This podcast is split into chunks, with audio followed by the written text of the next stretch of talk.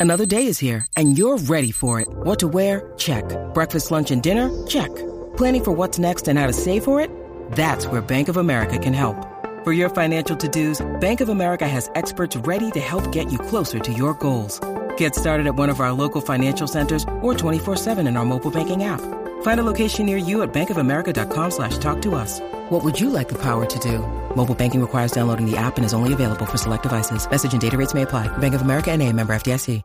Looking for some new podcasts to listen to? Well, Rat Salad Review Network has plenty of shows to choose from. Like Rat Salad Review, where they discuss the latest rock and metal news, as well as interviews and albums.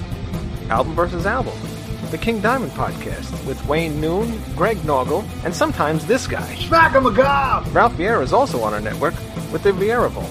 There's also Old Man Metal's Musings, where he discusses heavy metal and beer. Music is Life with Lou Mavs.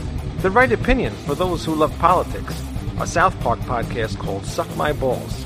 The Infinite Fringe. A watch along wrestling show called Beyond Bushido. Ex Stradivarius guitarist, the Timo Tolkki podcast. And the great Harry Barnett with I Don't Even Like Podcasts. So check out ratsaladreview.com or search Rat Salad Review on YouTube, Podbean, iTunes, Spotify, Stitcher, and more.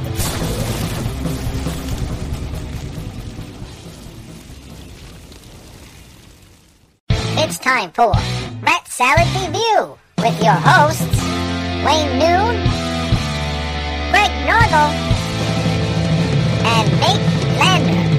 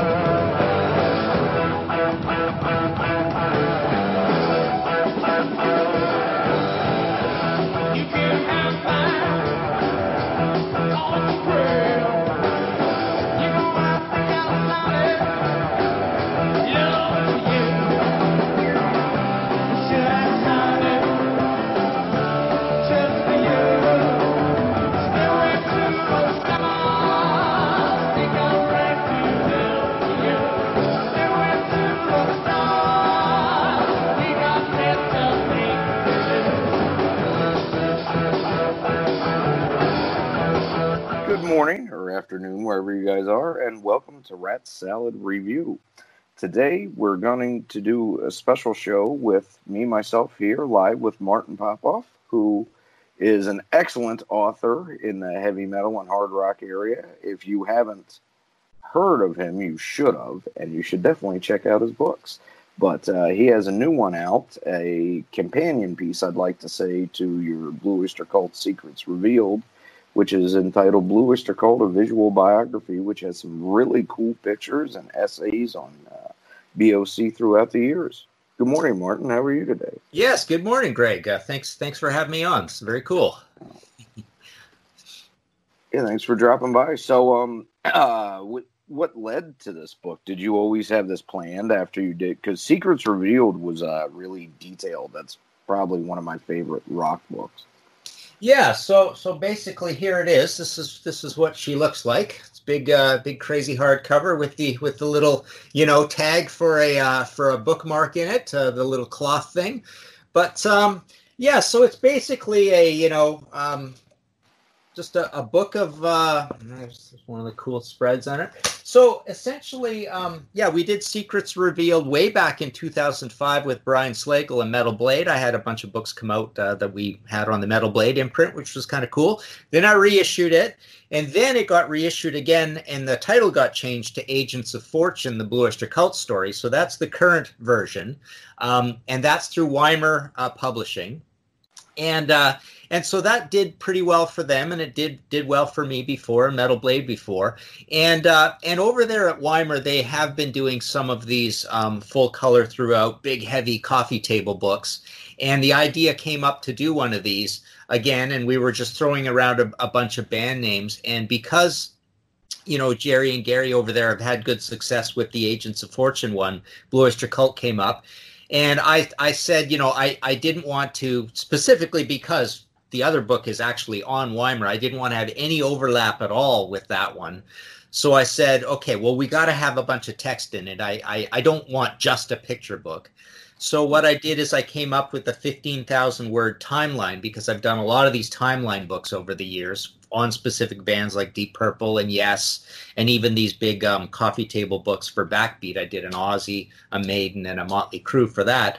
Um, so I, I like this timeline thing. So, but but there's no quote. So I just did I just did a timeline that goes throughout the whole book, and then intros. Um, to each one, and then then the only small little overlap is uh, is they wanted like a like a band quote um, to start off each section. So there's intros to each of the decades kind of thing, and then this timeline that goes throughout and then brings it right up to date. But yeah, most of it is.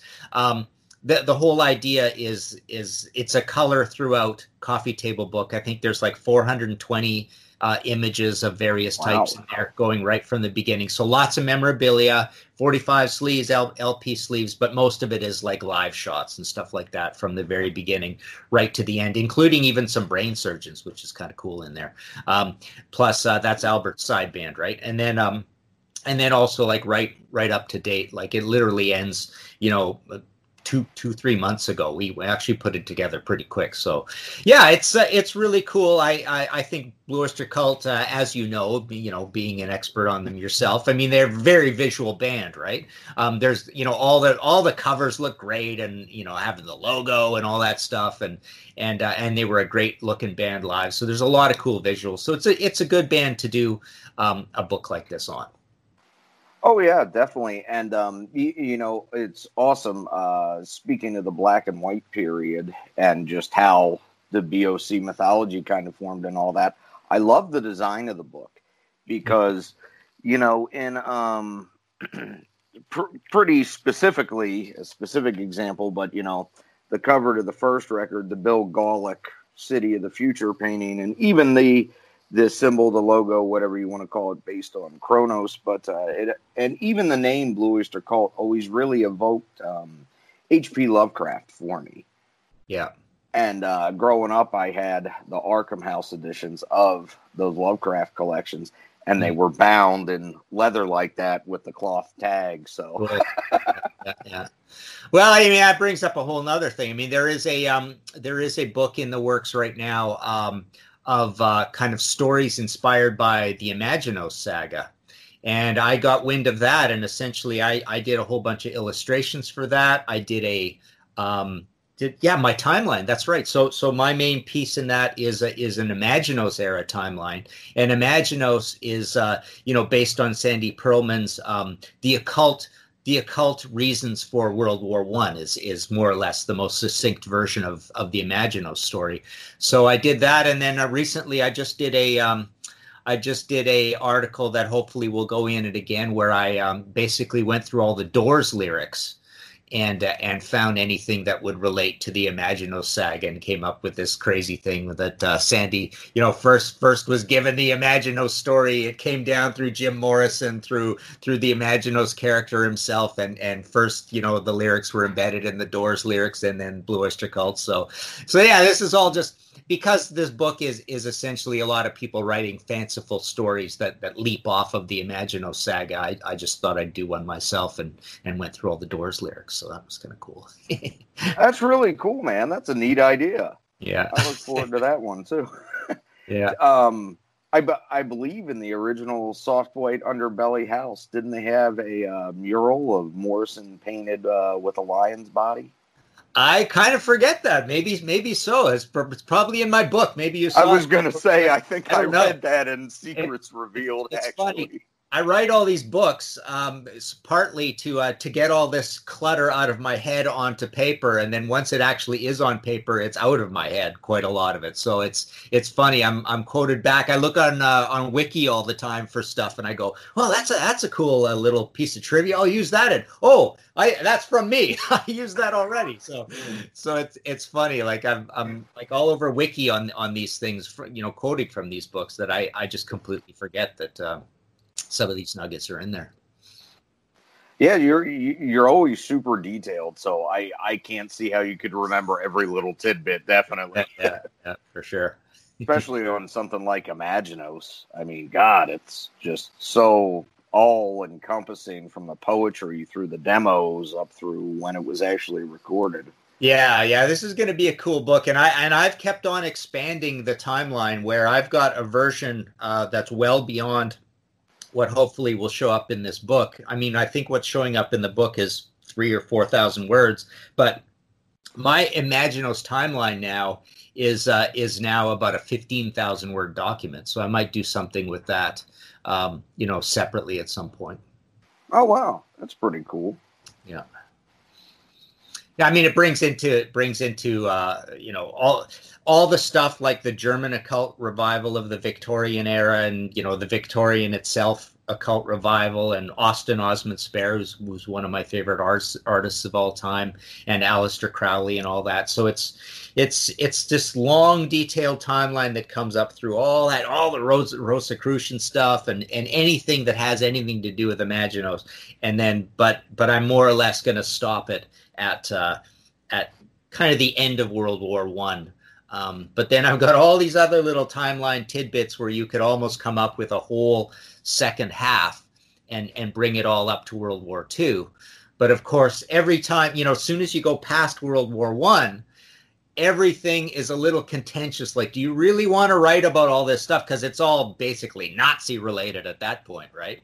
Right. And and it's and it's beyond what Sandy's stated goal was for the story, but but it's funny like there's all these kind of uncomfortable little Nazi connections with uh, with Sandy and the Blue Oyster Cult as, as you go on as well, and and you know a, a, few a few oblique references to Nazi type things in Blue Oyster Cult lyrics, like you know ME two sixty two is about World War Two and all that kind of stuff, right? So yeah, yeah, so it's kind of weird. It's uh and and even in even in the timeline leading up to World War One, there's a lot of uncomfortable little things in the timeline, which are uh, you know because all, all of that German occult revival stuff, say starting at around 1900 to say 1911 and, and going beyond, is it, it is kind of the the setup for uh, for any any um, you know occult leanings mm-hmm. of the Nazis themselves. I mean, this is where they're getting it all from. It's all those guys that essentially started it, whatever, 1890 through to 1920, as and, it all up. So, yeah, and one of the most interesting things about that too is, um, you know, y- yes, you don't want to get too much into the Nazis, but uh, the, the occult revival spread so far and so deep through their culture. It's actually amazing how many just regular Germans were into it. Yeah, and uh, yeah. you know one one of the neat things about that whole revival, and and like I say, I've related it all to the Imaginos story, but I mean, there's the German side of it, so you've got to relate because it's about World War One, and I also relate it to the um, you know the the assassination and the the um the Prussian the Austro-Prussian because there is no Germany at this point, right? So it kind of it kind of all starts there and also you know you got to kind of relate the russian revolution to it a little bit but the occult revival is essentially it's a there's a german one there's a french one there's certainly a british one with with austin osman spare and, and crowley. And then also um, you know there's quite a bit going on in america on on the west coast. You know i also relate a lot of things related to the Cliff House, which is on the cover of the Imaginos uh, thing um, cover as well, right? Uh, but then there's a big upstate New York uh, occult revival, right? And there's all the spiritualist stuff. So, so yeah, that that that revival is kind of happening all over the place, and it's essentially kind of like an 1850s, 1860s thing, right through to uh, you know certainly it's it's going full speed by the time of World War One, right? Oh yeah, definitely you know. And I yeah, I always imagined Imaginos himself being at the uh, the Hindenburg crash personally. Yeah. Oh, yeah. That's I. I, I don't know. I, I, could ramble on about all the connections as soon as you bring something True. up. There's, Yeah. but there's a lot of uh, relating to um, the the Hudson Pier fire and Crowley coming over, and then the Galveston hurricane, and then the Cliff House burning down, and the Sutro Baths burning down, and uh, you know, so so yeah, there's all this subtle stuff that you could write around Imaginos being at the nexus of all sorts of little disasters as he moves through, and then is you know, does Imaginos inhabit Aleister Crowley at some point? Like it, and and then is Imaginos part of the cause of World War One, or is he kind of you know more uh, a benevolent character? Is he warning us about World War One and trying to uh, you know trying to prevent it? So you, you never know. And then and then is he is he here as a as a messenger of the old ones, the Lovecraft esque you know amphibious characters who live either in the middle of the earth or whatever, or or you know be started as aliens and they live in the ocean or they live in the middle of the earth and there's all that hollow earth stuff that is part of it right so uh so yeah it's funny is is he a spokesman is he um you know he, he is an offspring of them that's that's for sure as part of the part of the story but uh and then yeah like what what is what exactly is his role and it can be anything you can imagine whatever because the story is not that you know it is not that detailed right Right. Yeah. Yep. Well, I I I had an idea for a follow up story myself that uh, would have taken place during the Cold War, but uh, we will leave the Imaginos subject because I have a feeling we could go on this yeah about yeah all day. yeah for sure Um, uh, one of the promo items you have pictured in your book, I noticed when you flip through that uh, is really my favorite BOC promo item. I've always been looking for one, and I think it's cool you featured it in there because not a lot of people know about it. But the pack of cigarettes cassette uh, for Fire Yeah. of the Unknown Origin. Yeah, and a lot of that came from a buddy of mine, Jim Powell, who has a great BOC collection uh, in the Washington D.C. area. So it's uh, kudos to him. He scanned a lot of really cool stuff and uh, and sent it over. So some of the very best stuff is definitely from Jim. You know, some of the stand-up cutout stuff. Let me see. Oh, here I am. I'm going to show you one other thing here. Sure. And this, you know, unfortunately, I, I, I think we didn't put this in there. So I have some regrets. I, I was going to take a picture of this and put it in, but I don't think I did. It's in the pictures on my Facebook and on my site, uh, holding the pages open. But um, there's this little um, Oh wow! Agents of Fortune, uh, you know, thick plastic cube full of sand. And it's a it's a paper it's a pen holder. See, it's it's got a hole here. you hold a pen like that in it. So that so that was really cool. That's a neat promo item that I have. Wow, but I don't cool think we even I, I I forgot it slipped my mind to take a picture of it and stick it in the book. So dang. oh well. I have um and the well the one probably isn't in there because it's just a tour scarf.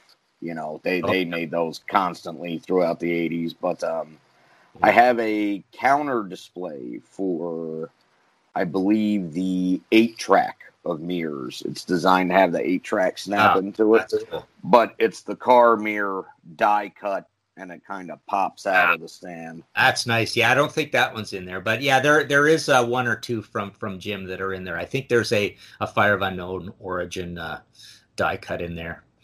So Oh, yeah, and, and all the 45 sleeves. I mean, amazing. Even their 45 sleeves are just so cool, right? And then promo pictures and the ads. That's the other thing I always have throughout all my books. I love the I love the ads to the point where I've started drawing ads myself, right? I've started drawing and and and coloring. And you know, let me show you that too. So so I did this. Um, let me see here if I can find these quickly for you. Um, so I've even started because I love the ads so much. I started drawing them just black and white to begin with, but then I started doing um, you know, color ones like like this.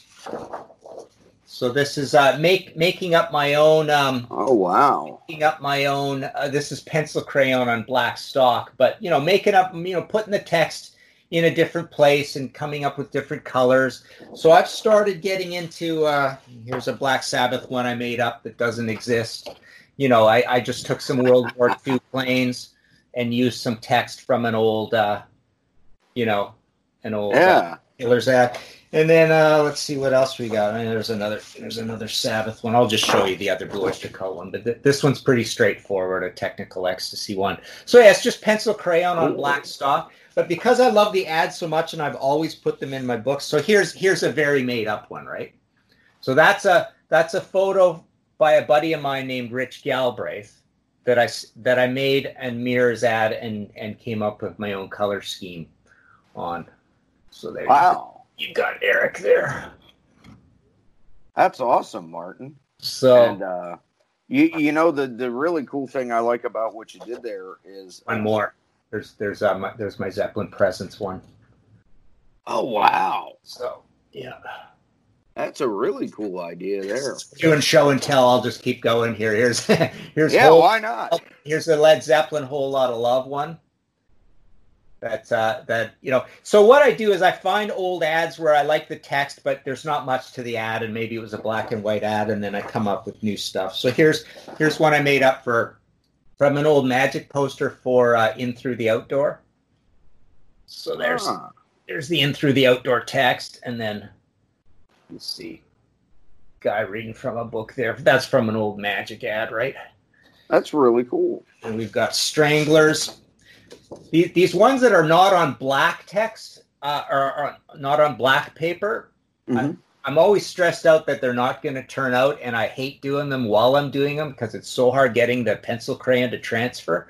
Um, but when I'm done, I'm usually happy with it. And here, here's a stranglers one again using a uh, a magic ad, an old magic poster ad right? So, and then this one's going to be hard to see, but this is this is just white mono, monochromatic white pencil crayon on a gray stock.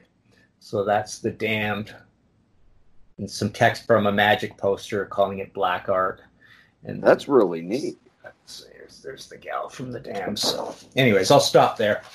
So, uh, so yeah, but yeah, so the Blue Oyster Cult book is uh, is crammed with lots of the ads, right? Because I just love the ads, and and the Blue Oyster Cult ads are even some of the best ones. So there's even some displayed full, um, you know, some some small, but. Um, yeah, I, I even want to do a whole series of books just on ads. I wouldn't mind doing that because I have a big collection of 4,000 of these cutout ads from Melody Maker and Sounds and NME. And I, I just, right, so. anyways, yeah. But yeah, the the, uh, the I've always enjoyed the ads too, and BOC definitely always had some really uh, cool ones. My favorite was always of uh, Buck and Eric crossing the guitars, and Eric's kind of screaming, and Buck has a cigarette in his mouth. Oh, yeah, yeah, cool. Yeah, we got some photos of that live, I think, too, in there. Oh, cool. Well, I I I think it was um, you know, just a tour ad made from that live shot. And I believe yeah.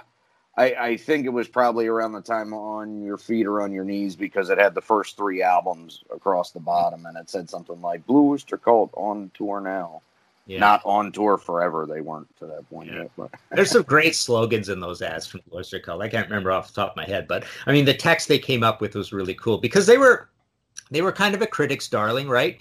And Sandy like wanted, you know, he put a lot of elbow grease and effort into into the the text, and yeah, they were uh they were a literary band. Um, so you know, it, it's almost like the the the uh, the rare critical acclaim for a heavy metal band um, rubbed off on them, and it was a feedback loop where they they tried to do better on a literary basis all the time, whether it's in their lyrics or in the ads. And that, you know, I think of a lot of ads that actually quote the critics saying good things about them, and and frankly. You know, mm-hmm. I'm sure a lot of the good things said about them by the critics is the fact that they're one of the rare bands that's right there in New York City and they're hanging out with all these guys, right? So they're in one of the media empires of the two in in the states, which is really rare for a heavy metal band because there's you know almost nobody comes from New York when it comes to being a heavy metal band. So so they they did quite well uh, with the critics, as did the Dictators, who were also managed by Sandy, right? And and they True. played the Blue Oyster Cult. So so you had those two guys right there, you know, right in the cauldron of the Lower East Side or whatever,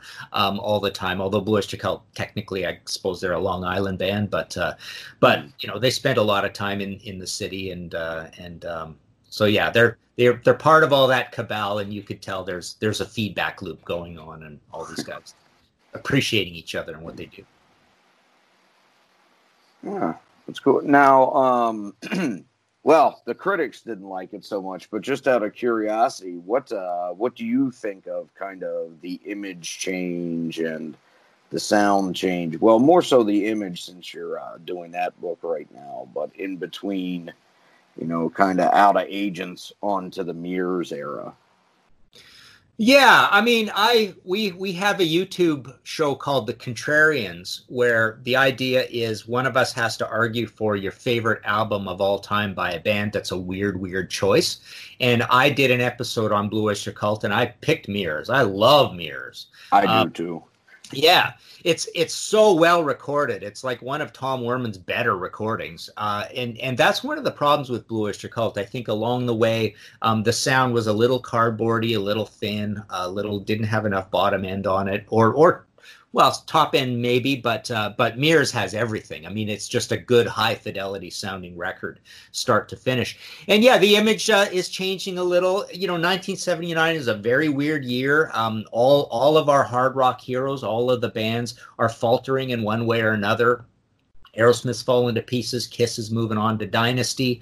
Uh, Ted Nugent is going through a divorce, and you know his albums are selling slightly less. Although I love State of Shock, uh, did a did an episode on that then. But Blue Oyster Cult does go through this. Um, you know, I, I, think one of the big um, you know falsities about mirrors is that it's poppy, poppier than um, I don't think it's that much mellower than Agents of Fortune or Spectre. Certainly, I mean, uh, we we as kids always had mathematical formulas on these albums, and basically, it's it's one third heavy, just like the other two. They're they're all yeah. three of them are one third heavy, right? The next one, Cultosaurus erectus, I think is a little over one half heavy. Um, so there's a difference there, but Mirrors is not that much mellower than Spectres, I don't think. And uh, no. yeah, but but it does it does have a little more. It is a little more accessible. Um, but it's got the Vigil, probably the greatest Blue Oyster Cult song of all time, uh, on it. Um, so I, I, I like that thing. I mean, I I didn't mind that they cleaned up a little bit. Maybe the hair's a little shorter or whatever. I mean, I I think their look. They never had really an, an embarrassing an, an embarrassing look along the way. Um, and then they were kind of heavy and as albert calls it mysterioso again on cultosaurus and on fire of unknown origin and even revolution by night. So so they're they're um i don't think their image really um drastically drastically drastically changed anywhere along the way. I think they've been pretty consistent with that.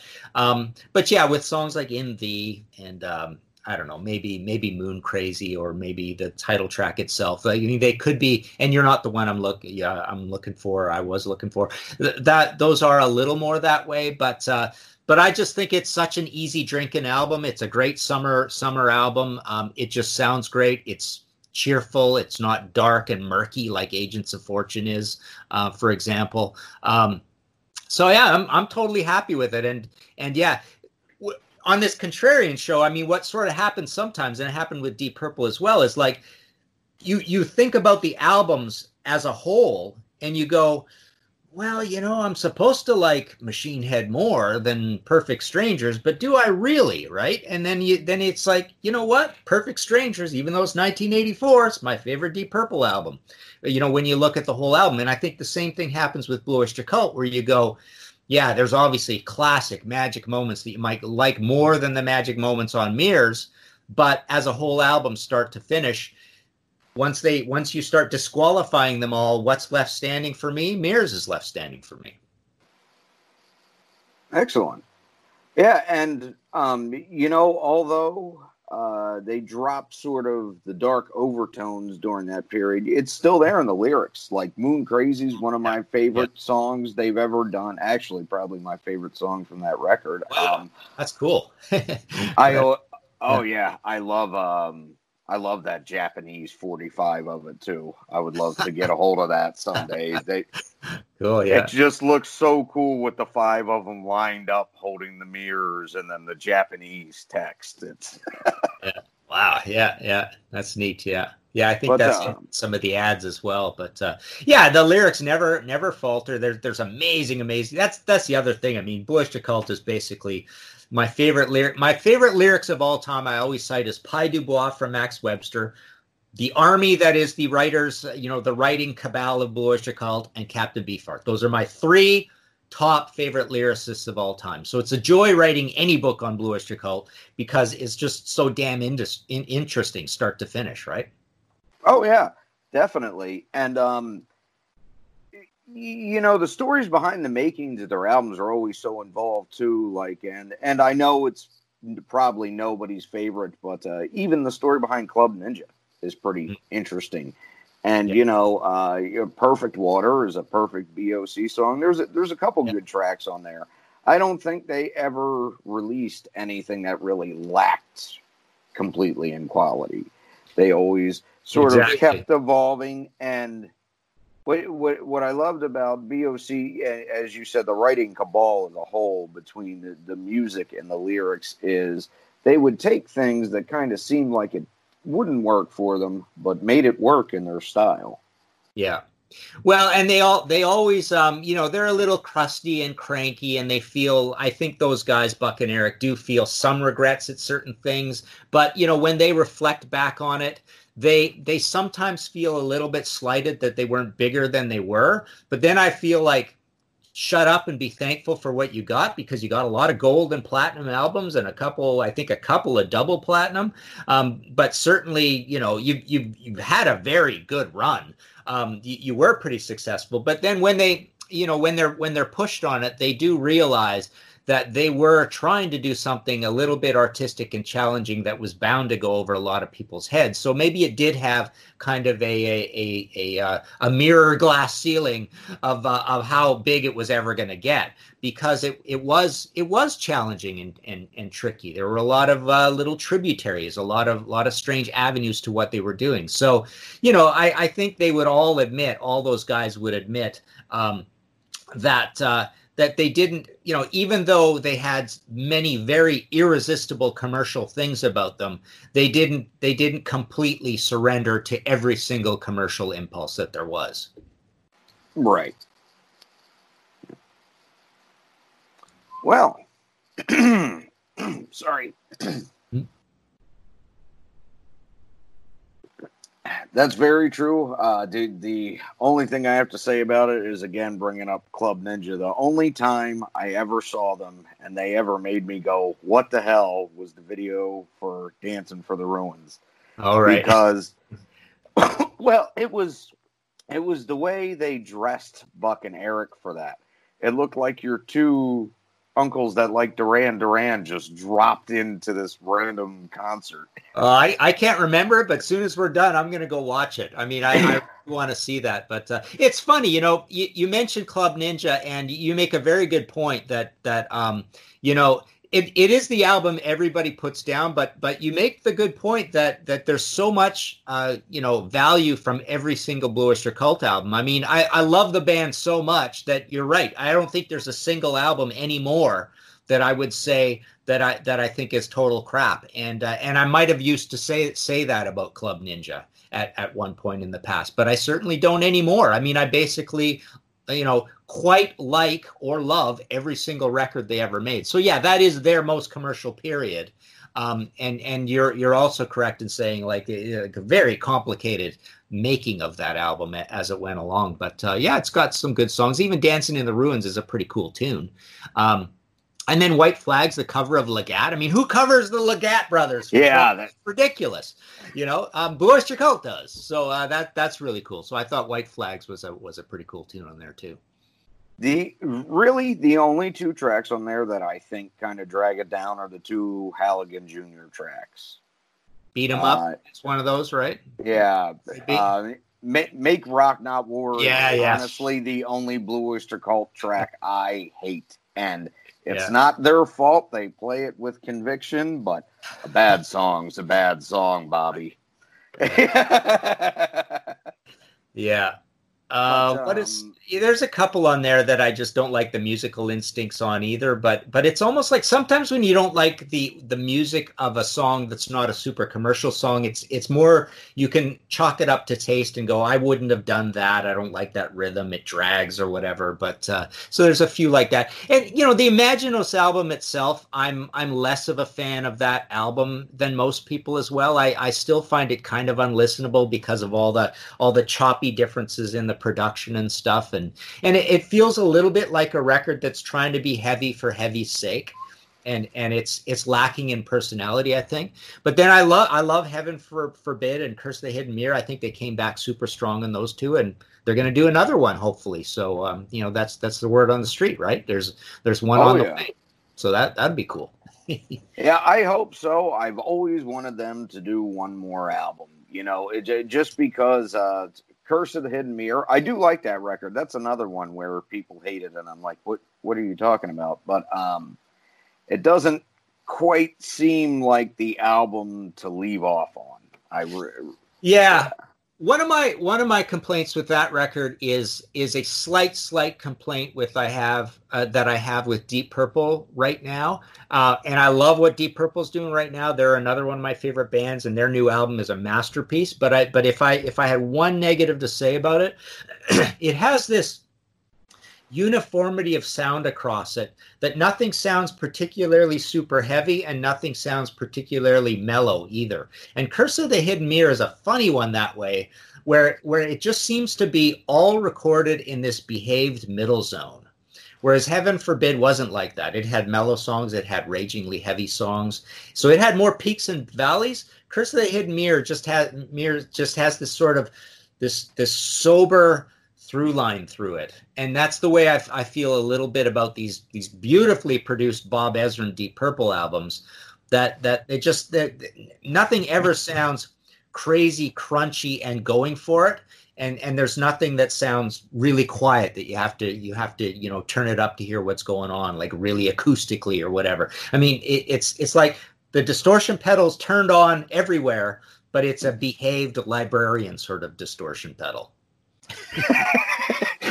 polite metal. exactly. Well, they are from England. yeah, exactly. Yeah. Yeah, no, I I know exactly what you mean though. Yeah, that's um yeah, I, I don't know if it's production techniques or the way they master albums now, but I noticed that with a lot of bands. It's um I I don't like to use the word homogenized because the music doesn't lack power. It's just the tone of it. hmm Yeah. Yeah. But I can't think of a better way to describe it. But uh, yeah. Yeah, it's almost a little bit like uh, like when Metallica would do ballads, or or some heavy metal bands would do ballads, and then they just get lazy about it, and and and instead like like they pick the individual notes on their guitar, but they'd leave the distortion pedal on, or at least leave the electric on. They wouldn't switch it out for an acoustic. That's kind of what it feels like. Curse of the Hidden Mirror to me just feels like they're going into a room, they're all playing kind of kind of everything full electric but some of the songs don't sound like they're written like heavy songs. Like nothing on there, nothing on there sounds like a heavy metal song. It's kind of odd, um, but I kind of like it for that. It's it's a very different album and a very creative album, and it, and it and it literally doesn't sound anything like their previous material. So they changed a lot as they went through all these records, and and that's kind of kind of the one of the things I like about it. That that everything is kind of in the middle on it. Yeah. You, you know what? Me too. And um but and that kind of brings me back to what i was saying about it uh not being a good stopping point is heaven forbid is definitely a beginning. And curse of the hidden mirror kind of seems like the middle point. And uh because i feel like boc always did a lot of things in threes Mhm. as far as how uh eras go. And that i don't know if that's intentional. That could just be us the fans way of looking at it. But uh Yeah. That just happens to make sense to me. But anyway, so I really look uh, forward to this last chapter. Yeah, yeah. Yeah, And, for uh, sure. It's I, I I hope it happens, but yeah, see that's the other thing about them being a little crusty and cranky along the way. Like they've always grumbled about the making of records. They said no one cares.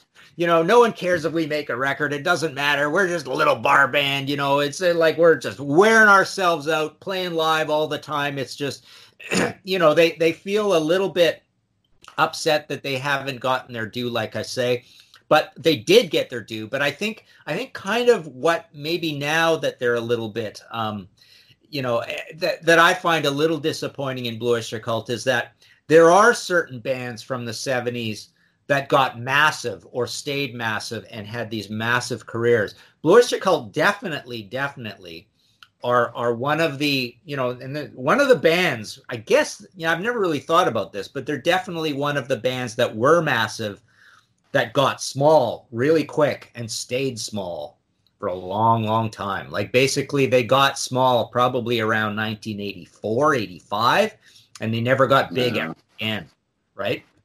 Uh, so, so I, I can see them being a little bit, uh, you know, ticked off at the world, um, because because they kind of stayed small. They they never uh, they never got big again. And then and then there's bands that have you know, kind of a weird middle ground, like uh, who would I say?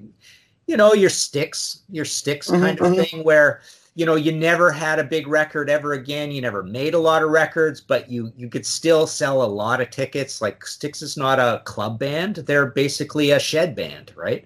And Yeah. and they be they would be on you know they could headline sheds or they could be in the middle slot of sheds but Blue Oyster Cult never even rose to that level again. So everybody's at different levels, but BOC, unfortunately, you know, BOC is one of these bands that um, you're always reminded of that because they did stay touring all the time. I mean, they basically yeah. are on tour forever. They didn't go away. So there's even a level below BOC of bands that were big that just disappeared.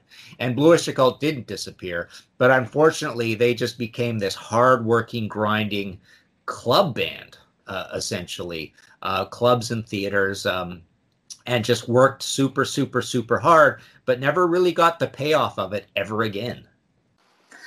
No, and you, you know it's it's an interesting uh, predicament to think about that way too, because you have bands like you know the Stones who are still massive, who uh, you know aren't doing anything special. Certainly don't sound as good as BOC does, where um, they're still huge, and it makes you wonder if BOC had made more albums, would it have changed it at all? Yeah. Yeah, I mean that certainly invigorates a lot of bands. You look at Uriah Heep, you look at Saxon, you know, bands that make a lot of records. You look at Iron Maiden at the at the top end. You know, I I I, I would say that some of Iron Iron Maiden's massive success as a ticket selling uh, entity, um, I would say 10, 15, 20% of that is because of the vitality of keeping on making records uh, on a regular basis, right? So yeah, it's uh, it's always great, and, and and just just for the bottom line of the world being a greater place because BOC infused more art into it, it would have been nice to have more BOC records. Oh, definitely. And uh, but you know, overall, one of the greatest things about them, the mystery, I think, has endured throughout the years as far as the image goes, which everyone can see in your book. I think they were very consistent. They always kind of kept their own brand, and um, it's BOC. While I always wish they were bigger, it was always nice to know that you had this intellectual heavy metal band that you could love, almost like having a special connection to them. Yeah, yeah, Is how it always felt for me. Which again, that's just me personally, but yeah, yeah. Endlessly entertaining. I mean, that's why that Agents of Fortune book is is in its third edition and and still doing well, and that's why we could even do a a coffee table book on them. People just love. People love that band around the world. I mean, you, they've got a big following in Europe too. Britain always really liked them for some reason. You know, I always sold a lot of a lot of books to British people of, of the BOC thing. So um, yeah, I, I think um, I, I think their their reputation, at, at least uh, you know, uh, uh, among the you know the super serious rock uh, heads, has never really gone down. no. And um, oh, uh, before we tie up here, though, it's I, I did want to mention one thing. You had mentioned how they uh, seem kind of bitter. Uh, So years ago, the first time I contacted Buck through email, mm-hmm. I was asking him about a possible re-release of Flat Out, and he goes, "Not going to happen. Nobody cares." yeah. Exactly. Yeah, and that's how they, that's how they feel about making records. I mean, most of these bands do. I mean, I, even Rush. I know Rush got a little bitter about the idea of making records. I think towards the end, um, but um, but yeah, BOC definitely because I remember interviewing them all through that period, and and it's like ah maybe we'll get around to it, maybe we won't. You know, there's there's too much. We got to put food on the table. We got to hit the road and play. I mean, this is we're a working band. So I mean, I it's and, and you know, I I think sometimes also they do realize that they have a high standard to uphold and it's it's harder to make a you can't just phone in a boc record right? So you know and they they got to have great lyrics and they got to have great production and great playing. So you know it's sometimes maybe maybe these guys build it up in their heads and go man to, to make a proper boc record actually is is hard work. So that's why they you know they they get a little scared and and trepidatious and uh and it takes a long long time. But uh yeah hope hopefully we get another one Indeed. Yep. Well, thank you very much for coming on today, Martin. I've really enjoyed talking to you about BOC and the book, and um, I really look forward to getting a copy of that. It'll go nice with uh, my Agents of Fortune. Have to remember the titles different now. yeah, yeah, exactly. Yeah. Yeah. Yeah, and uh, looking forward to what they're doing in the future. I hopefully I uh, the tour comes back before 2021. I kind of doubt it with the virus, but yeah, well, that's, I mean, that's the other thing. It's like if BOC, you know, is in this horrific situation where they're basically forced into unemployment, I mean, there's another reason to put out some product. I mean, I, I've been telling bands and managers all the time when, since this started, like, you, you got to turn your business into a mail order business. And, and what better mail order item than a whole new album? I mean, that would be so cool. And they could sign them and sell them at their site and they could do great business. So if you're not going to be allowed to play live, you better become a mail order business. So let's let's see that new record. Hell, I I've got about let me see. 98 soundboard recordings on here I could give to them and they could do some archive live releases. Exactly. Great. I mean, you, you should contact them and talk to them about that. Actually, I wonder if they'd be interested in that. I, you know what? I'll have to uh, say, I'll probably have to delete this from the recording, copyright laws and whatnot. But uh, I have an excellent one from Minneapolis from the Mirror Store. Mm-hmm. Yeah, that uh, I'll have to send your way. I think you'd like a lot. Yeah, cool, cool, right on. yeah. yeah, they. Um, I think they actually do. I'm not the one during the show too, which yeah. uh, I don't think they did live very often. Huh. Right on. Right on. cool. Well, thanks, anyway, man. Thanks for having me. This has been, yep. this has been a lot of fun. Thanks for coming on, Martin. And uh, you know, I do plan on doing something about the first two records coming up pretty soon here. So hopefully, I'll get you on again and we can discuss that and just how we feel about it. And okay. everyone, hopefully, everyone goes and watches this and checks out your book, all your books, whether it's Gold Mine or 500 Greatest Heavy Metal Albums, down to UFO. I've read most of them, and they're all excellent. Thanks very much. Yeah. Yep. yeah, I've got everything. In the Blue Oyster Cult, like I was saying earlier. I mean, I, I should get a new shipment of the uh, of the um the the new one. The uh, I keep forgetting the title. Yeah, vi- visual biography. Visual we were going to call it visual history, but it's called visual biography. So uh, I I think I'm actually getting another hundred of these today and I sign them and ship them. It's not even at my site yet, but I've already shipped out 100 of them. Um, so at martinpopoff.com, uh, basically all, all my books that are in print are there. There's PayPal buttons for everything for international, US, Canada. I sign them, send them out from the office. Uh, but yeah, this one's actually not at the site yet but people can email me at martinp at inforamp.net or go to my Facebook and messenger me or whatever, and I'll I'll tell you all about it. But yeah, I, I have been sending them out, and, and I, I get another hundred sometime this week. Excellent. Good news. Yeah. Well, thanks again for coming on, Martin. And all right. have a good yeah. day. When you want to do that next one, yeah, let's uh, let's do it on those first two albums. That'd be really cool.